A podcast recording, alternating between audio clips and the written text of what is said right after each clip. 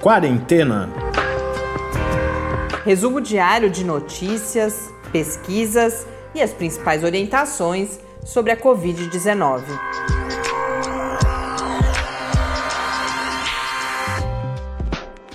Quarentena, dia 195. Olá, começamos agora nosso centésimo, nonagésimo quinto encontro neste sábado aqui no Quarentena. E hoje um encontro especial em que a gente inaugura mais uma parceria. Passamos muitos sábados conversando com pesquisadores da área da sociologia, das ciências sociais em geral, em uma parceria com o programa de pós-graduação em sociologia da Universidade Federal de São Carlos. E hoje a gente estreia o quadro em parceria com o InformaSUS. InformaSUS que tem sido um parceiro do, do Lab e, portanto, do podcast Quarentena ao longo de todo esse período de pandemia e agora a gente cria esse novo espaço. Era uma, uma vontade antiga da equipe do InformaSUS ter uma participação também em áudio, a possibilidade de, de conversas, uh, entrevistas nesse formato e agora a gente consegue concretizar isso. O InformaSUS é um projeto de extensão, um, um projeto de extensão na área de comunicação social em saúde. Na entrevista logo mais vocês vão conhecer melhor a iniciativa, mas foi algo que nasceu no contexto da, da pandemia, logo nos primeiros dias, uma história parecida nesse sentido com o do quarentena, que as pessoas se viram em casa com as atividades interrompidas e rapidamente pensaram o que, que a gente pode fazer como contribuição ao enfrentamento da pandemia, e assim nasceu esse projeto que tem como uma das principais características, na minha avaliação, um dos seus destaques, sem dúvida nenhuma, é a sua produção coletiva.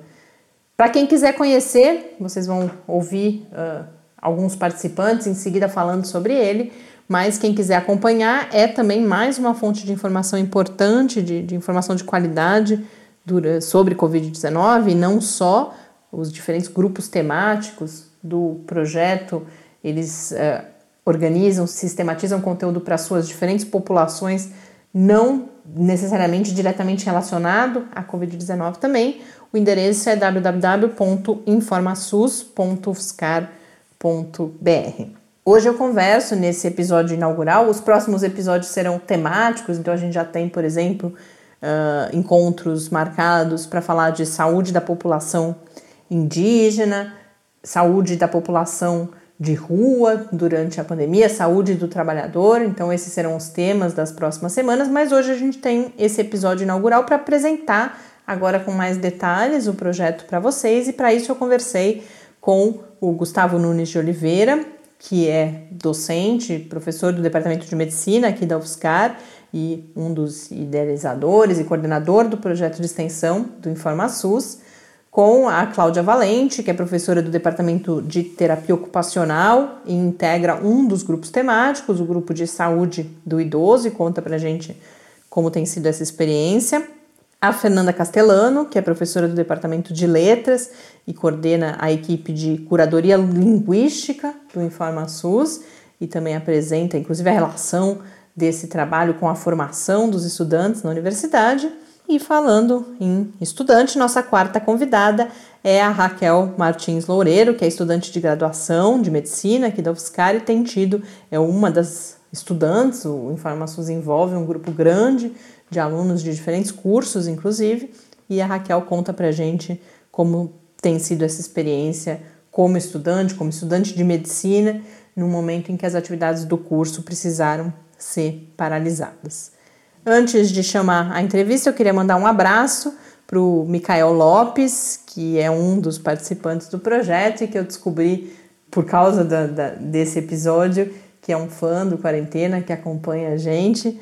Hum, fiquei muito feliz com a notícia. Micael, um grande abraço, um abraço também, além da, da Raquel, que tra tem trabalhado bastante para a gente fazer a divulgação desse novo projeto, também o Abraão e falando com vocês três. Quero falar com toda a equipe do InformaSUS, parabenizar nesse momento pelo trabalho e dizer que é, é uma satisfação a gente poder, de certa forma, fazer parte disso também.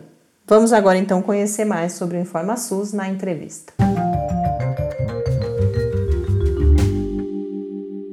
Gustavo, Fernanda, Raquel, Cláudia. É um, uma felicidade para mim dar início a essa nova parceria no Quarentena e nova no escopo de um, de um trabalho que a gente já vem realizando juntos aí nessa parceria entre o Lab e o InformaSUS desde o do início desse, do período de distanciamento. E a partir de agora, então, a gente vai ter essa oportunidade de, de, de produzir esse, esse novo conteúdo, trabalhar com, com áudio, com podcast, que é um desejo que a gente tinha já há, há um tempo, e agora a gente tem essa oportunidade, e com isso a gente pode, inclusive, uh, diversificar as temáticas e, e, concretizar algo que veio acontecendo ao longo desses meses, que foi o InformaSul ser fonte de, de sugestão de temas, de pautas para a gente. Agora a gente pode incrementar isso, e aí hoje, então, para a gente apresentar mais o InformaSUS ao nosso público, é um prazer muito grande poder bater esse papo com vocês. Queria começar, então, Gustavo, pedindo que você apresente é, brevemente o histórico do projeto, mas principalmente que você faça uma, uma reflexão e uma comparação sobre aquilo que eram objetivos que apareciam, ou justificativas, ou motivos para o projeto nascer há seis meses, e como as experiências ao longo desse tempo foram transformando e o que é para você, na sua avaliação, o InformaSUS hoje? Obrigado, Mariana. É um prazer muito grande estar aqui com vocês e acho que esse projeto vai ser muito interessante, né? Não só para a gente estabelecer, é, consolidar mais, né, os diálogos, parcerias entre o InformaSUS e o Lab, mas também a gente promover debates mais regulares, né, e, e trazer esse, esse contexto de conversação mesmo dentro e fora da universidade, né. Então, uh, o InformaSUS, uh, ele é, surgiu quase que do nada, né, porque a gente começou a perceber, né, os, os processos de chegada uh, da pandemia, né? Então, as notícias que estavam começando tinham um grande risco de chegar, de fazer a, a, a, acontecerem né, os primeiros casos, e já em fevereiro a gente já estava preocupado com isso. É, eu, a gente começou né, o internato aqui na medicina em meados de fevereiro, e abriu o ambulatório, né, e boa parte da minha equipe depois acabou uh, compondo, né, o comitê da Covid aqui na UFSCar, é, logo na segunda semana de março, e aí a gente começou a acompanhar esse processo mais a miúde, né, e uma primeira questão que surgiu foi a discussão das fake news, é, essa ideia, né, que foi colocada pela Organização Mundial de Saúde é, a questão da infodemia, né, a quantidade muito grande de, de notícias, informações, enfim, é, e uma dificuldade de fazer uh, um olhar crítico né, para essas informações em circulação. É, no paralelo, a gente teve a suspensão das atividades presenciais né, em, em 16 de março, e aí isso gerou é, um mal-estar muito grande, né, em termos de, até porque é, os cursos da área de saúde já têm uma certa é, questão, assim, é, dentro da própria formação, né, de uma, de uma função social voltada para o atendimento público, enfim, e aí, com a suspensão das atividades, muitos alunos é, entraram em contato e se queixavam, né, que queriam ajudar, queriam contribuir, e aí sem aula não era possível e tal. E aí isso virou uma certa confusão inicial, assim, né, de muitas reuniões e como que nós vamos fazer para desmarcar os pacientes dos ambulatórios, é, como é que nós vamos reorganizar as atividades e tal, suspensão de serviços, né, e a questão epidemiológica no território. E aí a gente é, fez um grupo, assim, começou a discutir isso por e-mail, em seguida começou a surgir a ideia de fazer alguma atividade com os alunos, E aí eu propus, então, da gente criar um grupo de WhatsApp é, para a gente pensar junto e incluir outros cursos, né? É, e aí, nesse processo que a gente criou o grupo de WhatsApp, que foi 18 de março, é, e já começou a. Eu comecei a distribuir o link do grupo, deixei em aberto, né? E as pessoas começaram a chegar. Eu comecei a fazer alguns convites direcionados para várias áreas e as pessoas começaram a se agregar. A gente começou, então, foi fazendo uma conversa e aí foram surgindo as ideias, né? Então, o, os grupos que já existiam, né? Saúde mental, pessoa com deficiência, é, for, começaram a se articular, saúde indígena, o PET de saúde indígena, né? É, começaram a se articular para pensar, então, é, ações, né? E aí a gente começou a trabalhar essa ideia da comunicação social é, a primeira ideia foi tentar montar um plano de, de comunicação social integrando as áreas, né? É, e aí, a partir é, desse movimento que surgiu a ideia, então, porque eu comecei a perceber que, assim, os grupos dentro das suas expertises é, têm muita facilidade, mais facilidade, né, de articulação é, dentro do tema, e aí que surgiu a ideia de propor um dispositivo que foi o, o website, né? E aí a gente propôs a criação do website e isso gerou uma certa discussão inicial, porque pouca gente tem essa experiência, né, dentro é, do grupo que a gente tinha naquele momento é, de plataforma mesmo, né, um, um, gestor de conteúdo, a maioria são sites institucionais que você só carrega lá o conteúdo institucional, né, e aí a gente fez uma discussão, eu propus então que a gente constituísse um processo, é, um dispositivo de rede, ou seja, uma, uma plataforma onde a gente pudesse é, fazer por dentro dela o processo editorial, né, e a gente fazer então convergir os esforços desses vários grupos em termos de produção de conteúdo, informação para trabalhadores, técnicos e para a comunidade é, em geral, né. E aí a gente foi atrás, montou o grupo para fazer a chamada no Facebook. É, eu usei meu perfil pessoal para fazer isso, fiz uma chamada no grupo da UFSCar, é, tentando recrutar alunos, técnicos, enfim, pessoas que conhecessem alguma coisa de design web e, WordPress, que era a linguagem que eu tinha mais proximidade, de gestor de conteúdo para páginas e sites, né? E aí conseguimos montar uma equipe, assim, em poucas horas, acho que foram oito horas a gente montou a equipe. É, nessa onda veio alguns alunos, o Abraão chegou, a Raquel, né? E, e aí começamos a discutir a programação, o desenvolvimento do site, acho que foram 48 horas por aí, a gente já conseguiu ter uma primeira versão, e aí conseguimos negociar o, o domínio, né, no, na universidade, o subdomínio onde ele está, o farmasus.fiscar, e aí conseguimos colocar no online dia 21 de março, né? Então, do dia 16 ao dia 21, foram cinco dias, né, enlouquecidos, assim, de muita conversa, muita troca, muita discussão e muitas ideias. Nesse meio tempo surgiu o nome, nesse meio tempo eu contactei um aluno é um ex-aluno do IFISP, que já tinha trabalhado comigo, que é web designer, o Jonathan, e ele fez a proposta da identidade visual, a gente fez algumas adaptações. Então, em cinco dias a gente estava com o site online, com a identidade visual e com uma equipe mínima para começar a trabalhar.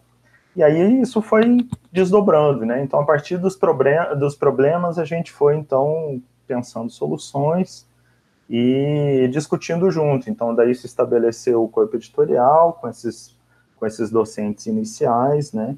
É, depois de uns 15 dias, a gente já tinha mais de 20 docentes trabalhando e, e discutindo a proposta. Depois de um mês, a gente ficou com um pouco mais de 40 docentes, já tinha é, uns 15 alunos de graduação, uns 15, 20 alunos de graduação, e a gente conseguiu, então, estabelecer processos, né? Criamos um processo editorial com revisão é, é, de conteúdo pelo grupo temático, a revisão linguística, né, que a gente conseguiu a parceria com a Fernanda, é, com o departamento de letras, né, com os alunos, e aí conseguimos estabelecer o processo de revisão linguística, o processo de revisão de design, né, para adaptar os conteúdos das postagens para a web e para as redes sociais, e aí a coisa começou, né.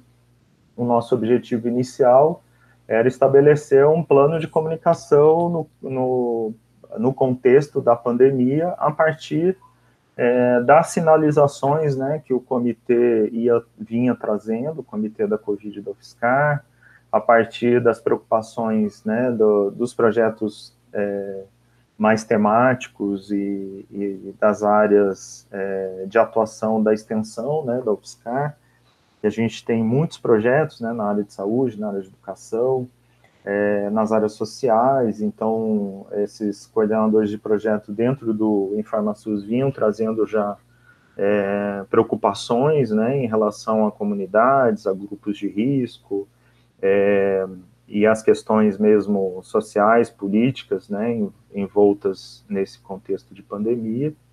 E aí isso foi gerando, então, as discussões, os conteúdos, né, e fomos desdobrando a partir é, desse processo. Né? Então, hoje a gente está com mais de 200 pessoas colaborando na plataforma.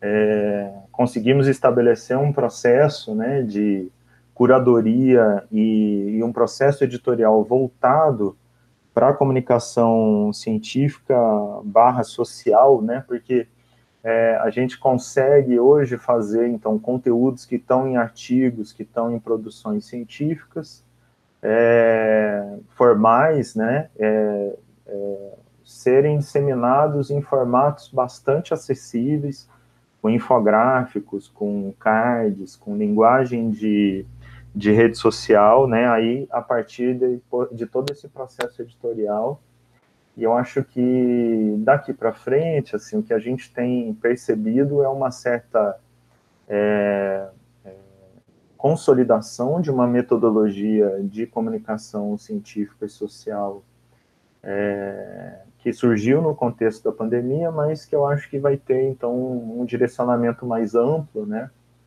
em termos de gerar uma possibilidade, uma ferramenta para, por exemplo, para os pesquisadores da UFSCar e de outras instituições, né, para os alunos de graduação, pós-graduação, para fazer a interface entre pesquisa e extensão é, e ensino, né, no sentido de é, criar canais para é, fazer a relação com a sociedade, tanto nos níveis de formulação de políticas, quanto para é, comunidade em geral, né, poder ter acesso ao que a universidade está produzindo. Acho que em linhas gerais, né, é isso. E, e, eu acho que uma questão a destacar é a, a participação e o protagonismo, né, é, dos alunos de graduação e dos grupos, no sentido de uma cogestão é, bastante ampliada, né? Então, assim, para quem olha o conteúdo do site, você vê lá postagens e vê nas redes sociais as postagens sendo disseminadas, né? E a interatividade ela se dá muito mais, muito menos por comentários no website, muito mais por comentários e compartilhamentos e reações nas redes sociais. É, mas por dentro desse processo tem é, 23, 21 equipes, entre equipes técnicas e, e, e grupos temáticos, né, conversando, dialogando, produzindo uh, cooperações, né? E hoje o InformaSUS já tem uma rede relacional com outras universidades, né? E com pesquisadores e grupos de outras de outros territórios é, é, do país, né? Então já é uma rede bastante interessante com alcance bastante é, consolidado né, nesses seis meses, né? A gente está fazendo essa semana seis meses do InformaSUS. Acho que é isso, assim, em linhas gerais, para a gente começar a conversa. Cláudia, o Gustavo menciona né, inicialmente na fala dele alguns grupos, por exemplo, que já existiam e que aí se lançam nesse, uh, nesse empreendimento, nesse esforço de comunicação. e outros que se formaram para a atuação no InformaSUS, embora, claro, as pessoas já tivessem alguma experiência na temática ou na população. Então, eu queria que você, como integrante de um desses grupos, como docente, pesquisadora, contasse uh, como tem sido essa experiência, se vocês, por exemplo, se no grupo de vocês as pessoas já tinham uh, alguma experiência com comunicação, se é tudo novidade, se tem alunos e como tem sido essa relação com os estudantes, com a, com a, população, no caso de vocês, o grupo de saúde dos idosos, quais eram as principais preocupações, enfim, que relatasse um pouco uh, como tem sido para o grupo, mas também para você, pessoalmente, esse esforço de, de comunicação, de, de, de produção de, de conteúdo para um público mais geral durante a pandemia. Oi, Mariana, boa tarde, obrigada pelo convite, né, a oportunidade da gente ter a participação aqui com vocês. Acho que quando começou a pandemia, né, ouvindo agora o Gustavo, vai, vai faz, a gente vai fazendo um filme, né, de tudo que foi, se passou nesse tempo aí. Logo no início mesmo, no mês de março, a gente estava retomando as atividades práticas na USE, né? E eu tinha um ambulatório de terapia ocupacional e gerontologia, tinha as alunas envolvidas nesse ambulatório, tinha atividade de extensão também com outras alunas, né? E também para a população idosa, e de repente, né, a gente toma contato, então, com, com a dimensão, né, da, do problema, com a impossibilidade de serem feitas as atividades para a população idosa e a população idosa sendo a, a vamos dizer assim, uma das populações talvez mais estigmatizadas durante todo esse processo de pandemia, né? Então, eu falo estigmatizada porque agora a gente começa a entender a repercussão da, da, dos idosos serem um grupo de risco com mas um grupo mais vulnerável, talvez, a, a adoecer e poder morrer, né? Então, isso gerou muita preocupação na gente. Primeiro, que como a gente ia lidar com os nossos pacientes, enfim. E eu lembro de ter mandado no grupo de colegas, assim, do departamento, nossa, o que, que nós vamos fazer? Nós não vamos fazer nada, né? O que, que, que a universidade? Como que a gente vai responder a isso? E aí eu falo que o universo, às vezes, ele converge, né? E nesse tempo, assim, acho que foram poucos dias, ouvindo o Gustavo, né, ele vai falando dessa rapidez, né, que tudo aconteceu, eu recebi o convite do Gustavo para ver se a gente conseguiria articular um grupo de pessoas, se já existia, ou se a gente conseguiria articular um grupo de pessoas das diferentes áreas, né, acho que de atuação aí com a população idosa na UFSCar, para tentar trabalhar nessa frente, né, assim, de fornecer informação, então, que fosse confiável, para as pessoas idosas. E também eu acho que tinha uma preocupação muito grande, além de desmistificar fake news, cuidar, né? Porque essas pessoas elas estariam isoladas socialmente e isso a gente sabia do impacto na saúde mental. Então, a ideia, né, eu lembro que eu recebi assim, diante de tudo que estava acontecendo com, com alegria, lógico que tem uma responsabilidade, né, de tentar articular essas pessoas, e aí, a partir desse, não, não era um, um, grupo que já se conversava ou que já trabalhava junto, né? Na verdade, eu fui fazendo convites para os departamentos, então, é, então da fisioterapia, gerontologia, é, dentro da TO, psicologia, na USE procurei o serviço social, é, tentando ver se tinha alguém da enfermagem, medicina, para levantar quem seriam as pessoas, então, que teriam interesse ou que, trabalha, que trabalhavam com essa temática, lógico, né, trabalhavam com a população idosa, mas que tinham interesse em poder contribuir nessa ação. E aí foi muito legal. Então, as alunas, acho que estavam comigo, já toparam, né? Então, tinha um grupo lá de TO. É, e depois desse grupo, então, a gente tentou, né, trabalhar primeiro com essa busca ativa e depois, então, criar uma rede e solicitar também, não só dentro da UFSCar, mas de, externamente à UFSCar, se haviam pessoas com interesse. Então, nosso grupo ele chegou a ter 17 membros, né? Sendo seis docentes, hoje em dia a gente tem 14 pessoas com é, três docentes, e aí a gente tem é, oito estudantes de graduação, duas profissionais voluntárias e uma profissional da universidade, né, da Unidade de Saúde Escola. Dessas duas voluntárias, aí você fala da comunicação, né? Aí sim, a gente tem uma voluntária que estava iniciando um canal no YouTube para fazer justamente informação para pessoas idosas. Ela tinha sido ex-aluna da UFSCar, né, com, com interesse mesmo em trabalhar na área de gerontologia.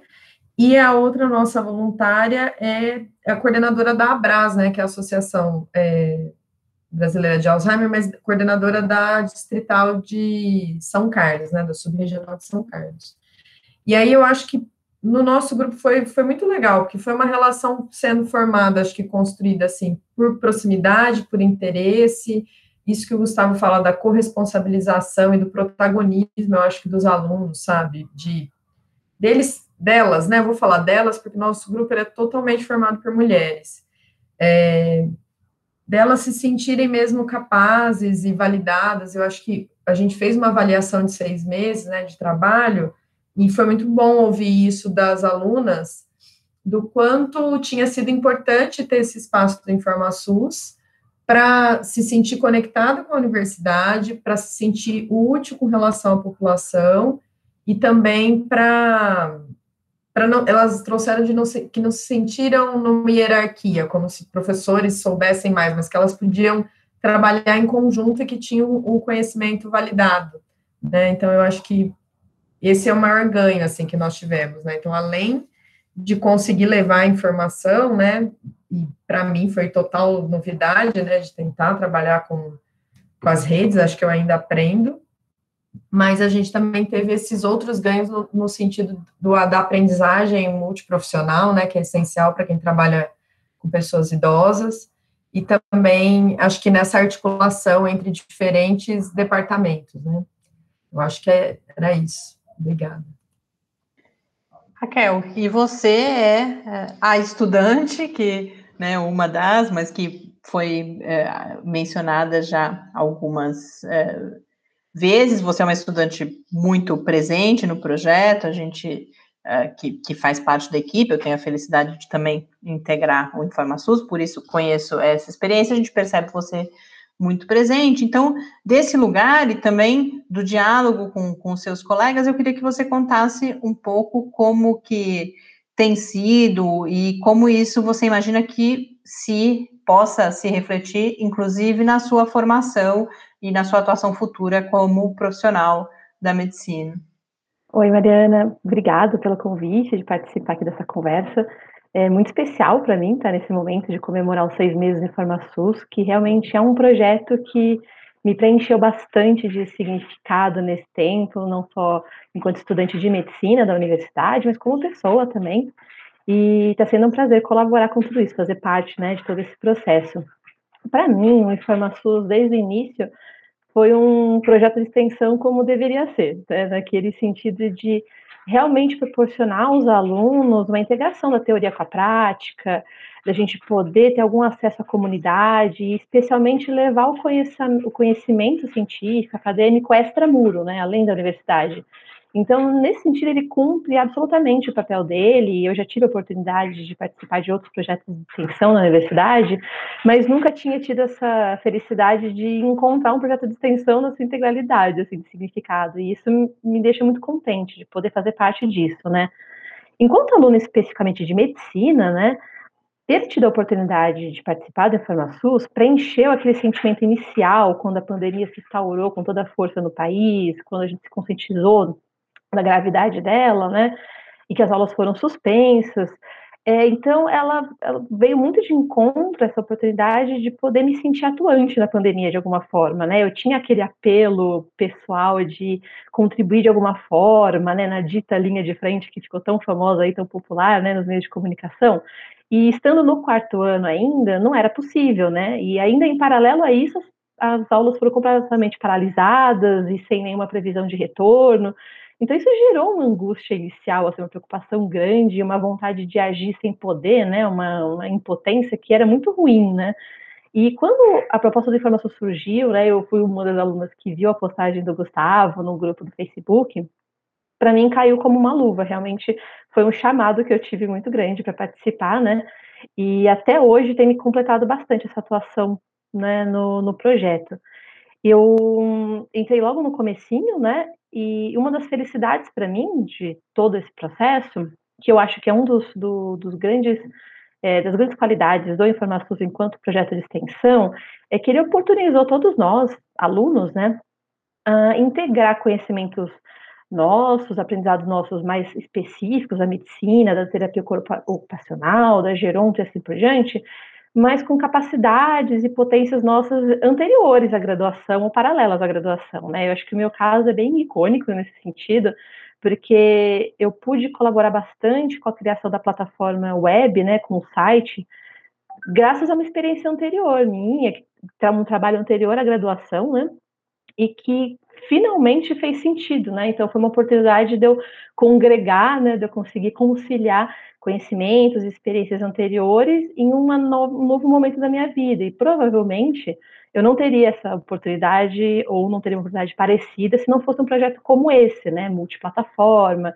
com foco em comunicação social pela web. Então, a especialidade do projeto, né, potencializou minhas experiências anteriores e eu vejo que isso aconteceu com vários outros colegas meus também, né, que puderam trazer para o projeto outras experiências para além da graduação da medicina ou dos seus cursos em específico, mas é, trouxeram para o projeto, agregaram contribuíram, né, e amplificaram seus conhecimentos, né, se aperfeiçoaram. Então, eu acho que a gente é, aprende muito no InformaSUS, e não só nas nossas áreas específicas, mas também em comunicação social, que eu digo para mim, mas eu acho que eu posso falar para muitos colegas meus, é, não é uma área que a gente estude muito nos cursos biomédicos, né? A gente se concentra muito no processo patológico da doença, mas a gente não explora muito a nossa habilidade de comunicação social e como essas informações vão chegar no nosso paciente, na comunidade, né? E eu acho que o Informação desenvolveu muito isso em todos nós, especialmente nós da área da saúde, né? É, em termos pessoais, eu vejo que também foi uma oportunidade de crescimento, porque trouxe muita oportunidade de autonomia, de autogestão, né?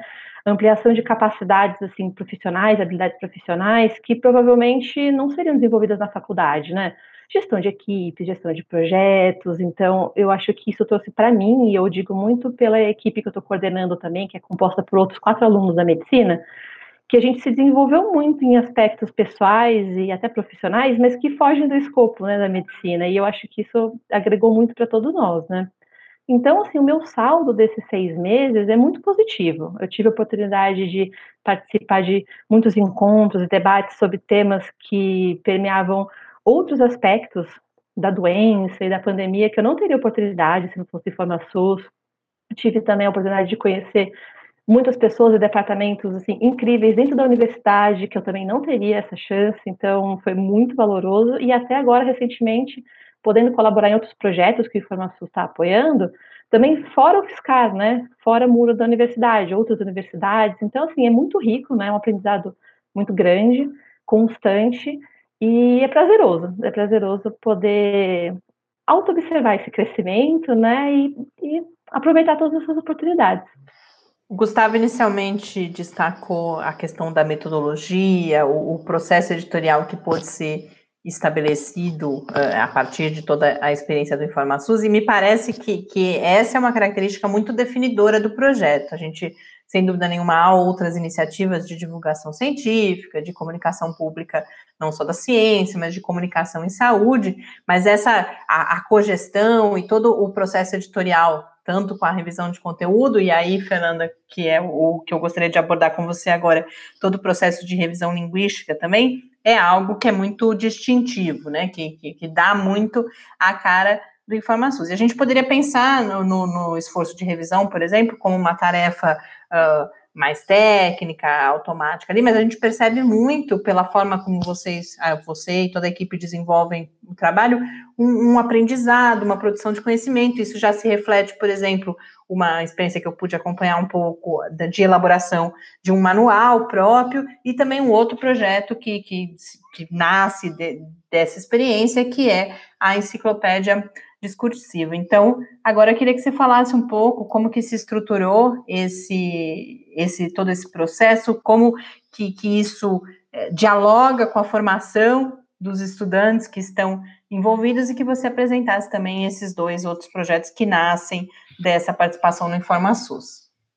Certo. Boa tarde, Mariana. Obrigada pelo convite, por poder conversar aqui com você e com as pessoas que ouvirem esse podcast sobre a nossa participação nesse projeto, que tem sido uma menina dos olhos, assim, para nós que estamos participando dele do Departamento de Letras, porque é um projeto que poucas, como poucas vezes a gente vê na universidade, que permite a integração de áreas de conhecimento muito diferentes e que aparentemente não se relacionam. Né?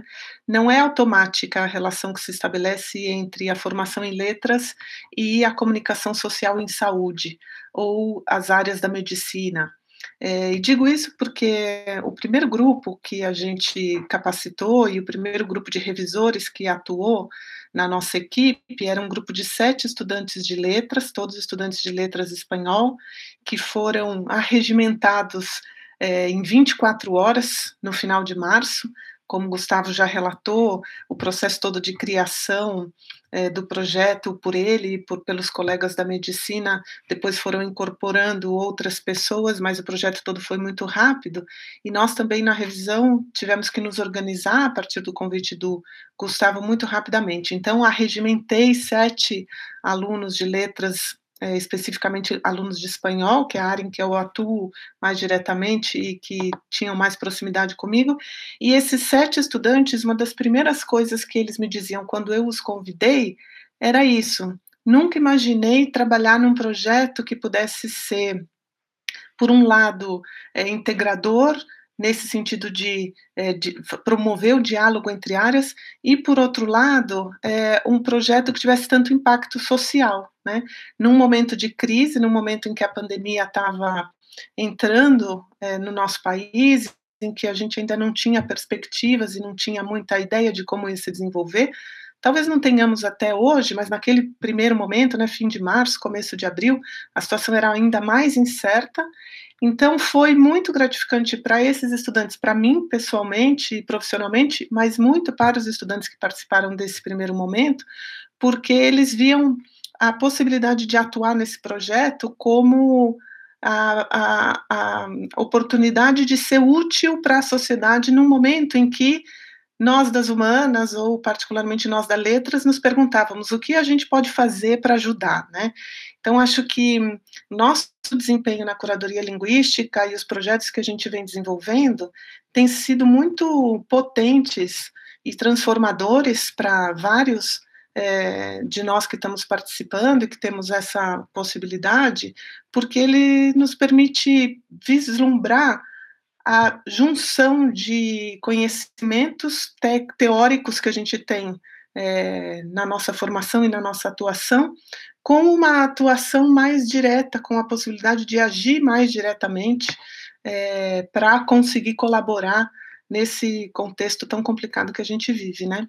Então, os impactos na formação dos estudantes que participam do projeto são não apenas profissionais, não só porque abrem novos campos, mas são é, muito da, da, ordem do humano também, é, da possibilidade deles vislumbrarem diálogos com outras áreas e se sentirem úteis, se sentirem produtivos, se sentirem parte de um projeto que tem uma relevância social bastante grande, né?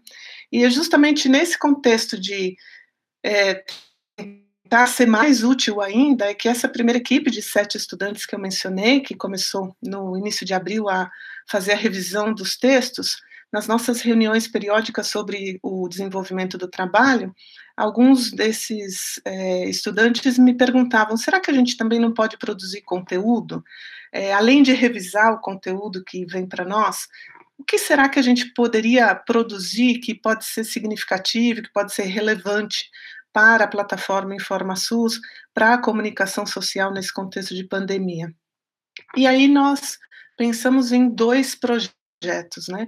Um projeto que é muito voltado para a produção é, dos conteúdos internamente, que é o Manual de Redação e Estilo do InformaSUS, que está em fase final de revisão e logo vai ser publicado, e tem um objetivo básico de capacitar ou de dar determinadas informações linguísticas e discursivas é, para todas as equipes que produzem, para todos os grupos temáticos e todas as equipes que trabalham no InformaSUS. Isso porque no nosso trabalho de revisão é, existem certas regularidades nos problemas do te dos textos, né? Então, o grupo foi trabalhando especificamente sobre os textos publicados na plataforma, nós fomos extraindo exemplos desses textos e estamos produzindo um manual, por isso ele é um manual do InformaSUS, né? Estamos produzindo um manual totalmente voltado para as questões que têm aparecido mais frequentemente nos conteúdos publicados na plataforma. Então, desde questões de correção linguística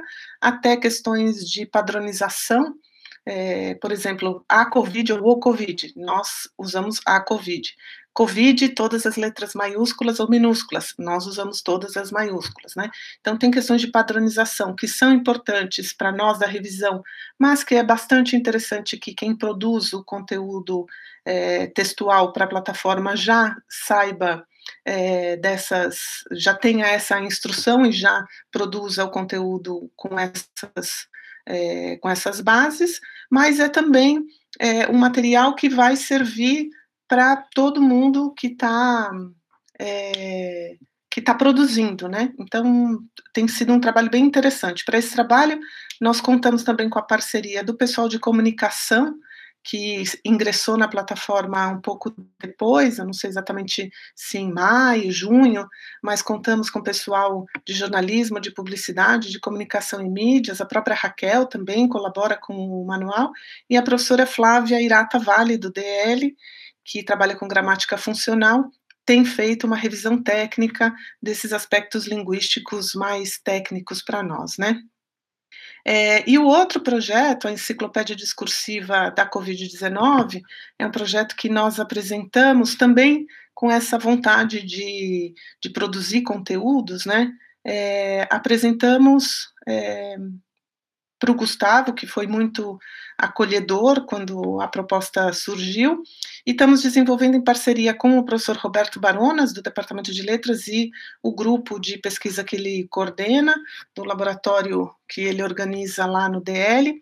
Nesse projeto, a gente tem mais de 20 pessoas atuando, entre estudantes que estão fazendo iniciação científica, mestrado, doutorado, mas também já doutores e professores de diversas instituições do Brasil inteiro, é, porque o grupo do professor Baronas é um grupo bastante amplo, e o que a gente faz nessa enciclopédia é escolher, a gente fez um, um piloto com 10 verbetes, é, escolhidos a partir é, da leitura das plataforma, da plataforma InformaSUS, da revista da FAPESP, é, dos portais R7, G1 e da Folha de São Paulo, e nós escolhemos alguns verbetes que nos parecem que condensam o que na análise do discurso a gente chama de relações de forças, né? Condensam, têm o poder de mostrar quando são utilizados em determinados discursos os aspectos históricos, sociais, ideológicos que estão por trás daquele daquele termo, né? Vou dar um exemplo aqui. O primeiro que nós vamos proximamente começar a publicar na plataforma é o Fique em Casa.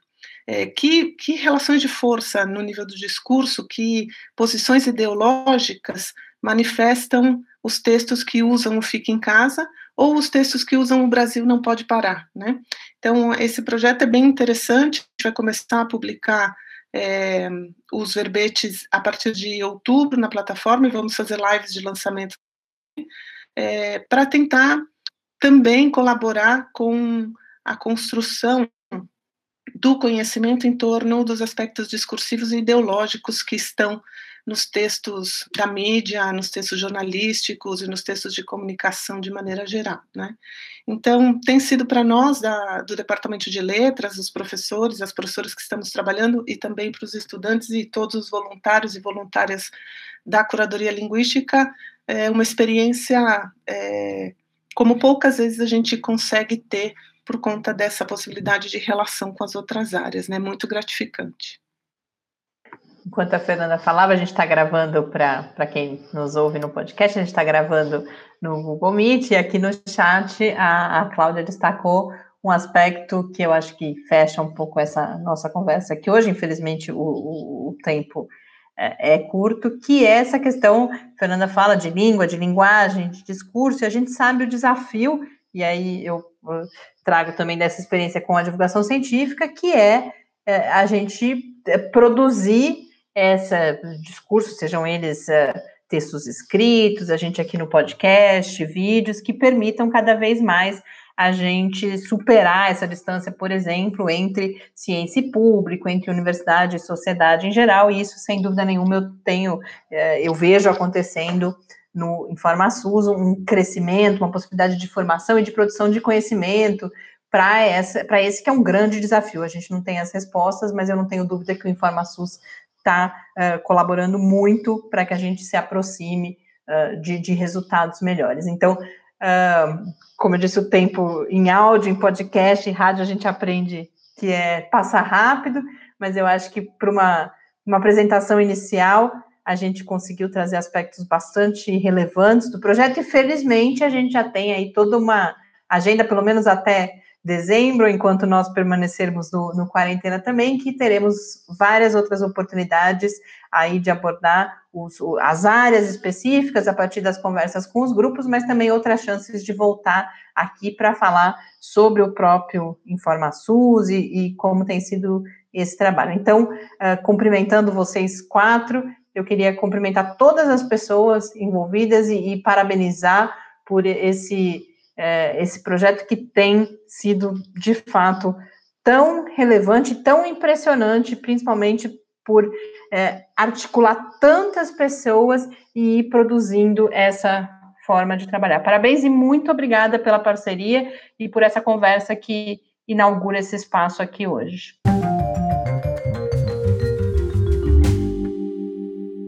De volta para fechar esse episódio aqui no Quarentena. Lembrando, agora que você sabe mais do que se trata o projeto, se quiser conhecer o endereço, conhecer a produção, acompanhar, o endereço é o www.informasus.fiscar.br e eles têm perfis também em todas as redes sociais, Facebook, Pepe se manifestando, Instagram, então vocês podem conhecer. Um grande abraço, a gente volta amanhã com a nossa conversa com o professor Paulo Lotuf.